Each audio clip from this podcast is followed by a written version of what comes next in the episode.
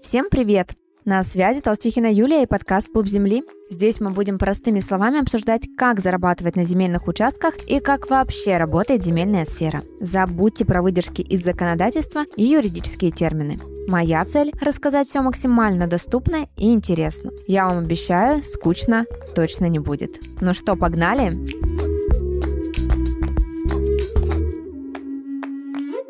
Ровно через неделю после выхода этого эпизода по календарю наступит зима. В части России уже давным-давно лежит снег. И у людей, которые только недавно заинтересовались земельной сферой и оформлением земельных участков, возникает логичный вопрос. Юль, а как выезжать-то на земельные участки и вообще заниматься землей в зимний период? Или, может быть, это сезонная работа? Летом работаем, а зимой отдыхаем? Давайте разбираться. Но для начала хочу сделать такую ремарку. У нас очень-очень большая страна. Есть регионы, где работа с землей летом и зимой вообще практически никак не отличается. И в Краснодарском крае даже в садовых товариществах работа зимой не утихает. Люди все так же приезжают в свои СНТшки, и разницы особой никакой нет. Так что, если в вашем регионе зимой нет большого количества снега,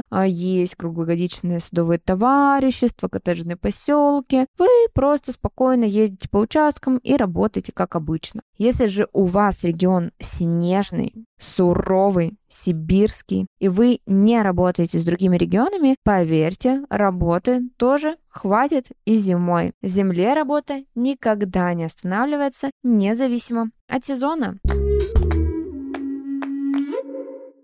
Итак, давайте разбираться, чем же занимаются специалисты по оформлению земельных участков зимой. Ну, во-первых, зима – это время плотной работы с документами. Обычно в теплый сезон мы активно ищем земельные участки под оформление, выезжаем на участки, можем даже подавать документы. И тут важно понимать, что земельный участок оформляется не за 1 и не за 2 месяца. Вот мы сделали схему КПТ, подготовили заявление, подали документы в администрацию, и мы ждем ответ. Ответ администрации – это, как правило, часто бывает, это отказ. И если это отказ, то мы начинаем работать с отказом. Если отказ формальный и надо его обжаловать в судебном порядке, то мы подаем судебный иск и снова ждем, когда назначат у нас судебное заседание и так далее. И вот вся наша работа – это процесс терпения и ожидания. Процесс оформления земельного участка – это, наверное, на 90% работа с документами. Это не выезды, ребят. Так что у многих такая стратегия, у моих ребят, которые занимаются в северных, в сибирских регионах, где очень много снега. Летом по максимуму поездить по участкам, сделать наработки, заснять земельные участки, посмотреть их, да, объездить все, что можно. А зимой, собственно, оформлять и работать с документами. Это делать схему КПТ, проверять земельные участки по правилам землепользования и застройки, подавать, работать с отказами, анализировать отказы, подавать исковые заявления. А суды уже находятся у нас в городе, и даже на автобусе не проблема до них доехать.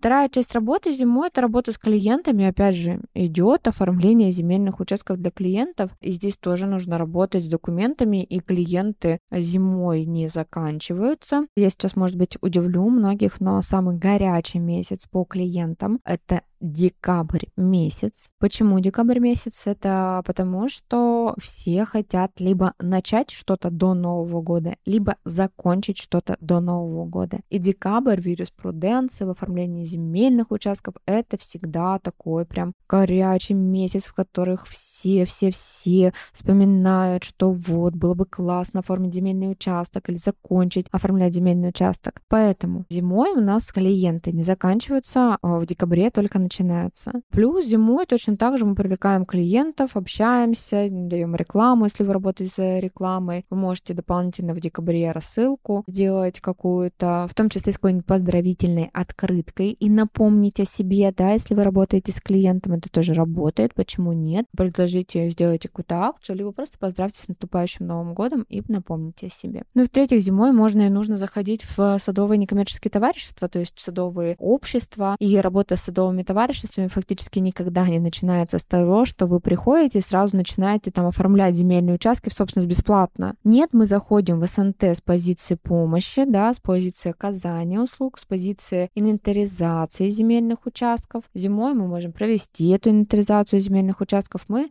проверяем, какие земельные участки обрабатываются, какие земельные участки не обрабатываются, за какие земельные участки платятся членские взносы, за какие не платятся, какие оформлены, какие не оформлены. Проверяем документы общества, товарищества, делаем по необходимости запросы в архив, в целом приводим документы в порядок и анализируем, то есть проверяем. Это огромный, большой пласт работы, и чаще всего он выпадает именно на зимний период. А даже если у вас не выпадает, то оно по-хорошему и логически должен был бы выпадать. Почему? Потому что летом лучше выезжать и выходить уже на собрание, даже не летом, а весной. Собрание в обществе либо в конце апреля, в начале мая, а до этого времени вы должны привести все документы в порядок, восстановить, если документы какие-то не установлены, провести инвентаризацию земельных участков в обществе, определить, какие заброшенные, какие невостребованные земельные участки, какие оформленные, уведомить других людей о том, что собрание, да, есть, если кого-то нужно исключить из членов общества и так далее.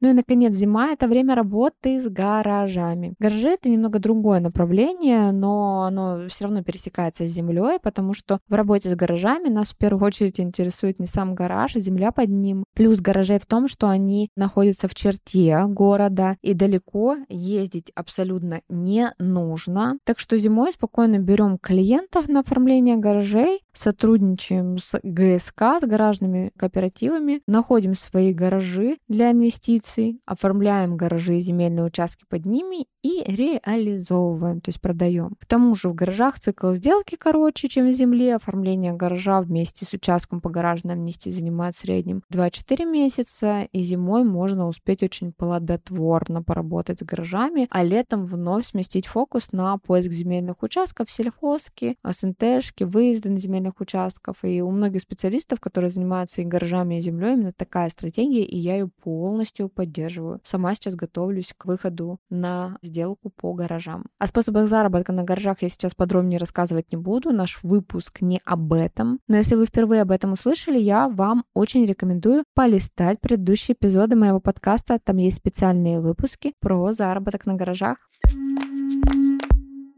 Ребят, на самом деле я скажу, что у земельных специалистов даже не стоит такой вопрос, а что делать зимой. Это больше такой вопрос новичков, которые только присматриваются к сфере. Работа есть абсолютно всегда, и зима — это период работы с документами, клиентами, СНТ, гаражами. Но никак не время застоя и отдыха. Хотя и отдых себе позволить, конечно же, тоже можно и нужно. Но у меня на сегодня все. Вот такой у нас легкий, динамичный, короткий выпуск сегодня получился. Если у вас остались вопросы, пишите мне в телеграм-канале. Я там отвечаю на вопросы в комментариях и прямых эфирах. А возможно, разберу ваш вопрос в одном из следующих выпусков подкаста. Ссылка на телеграм есть в описании. С вами была Толстихина Юлия и подкаст «Пуп Земли». Подписывайтесь на нас на всех подкаст-платформах и оставляйте отзывы. Так вы точно не пропустите новые эпизоды. Ставьте звездочки в Apple подкастах и сердечки на Яндекс.Музыке. Мы с вами продолжаем удивительное путешествие в мир возможностей. Возможностей, которые дает нам Земля. До встречи в следующих выпусках.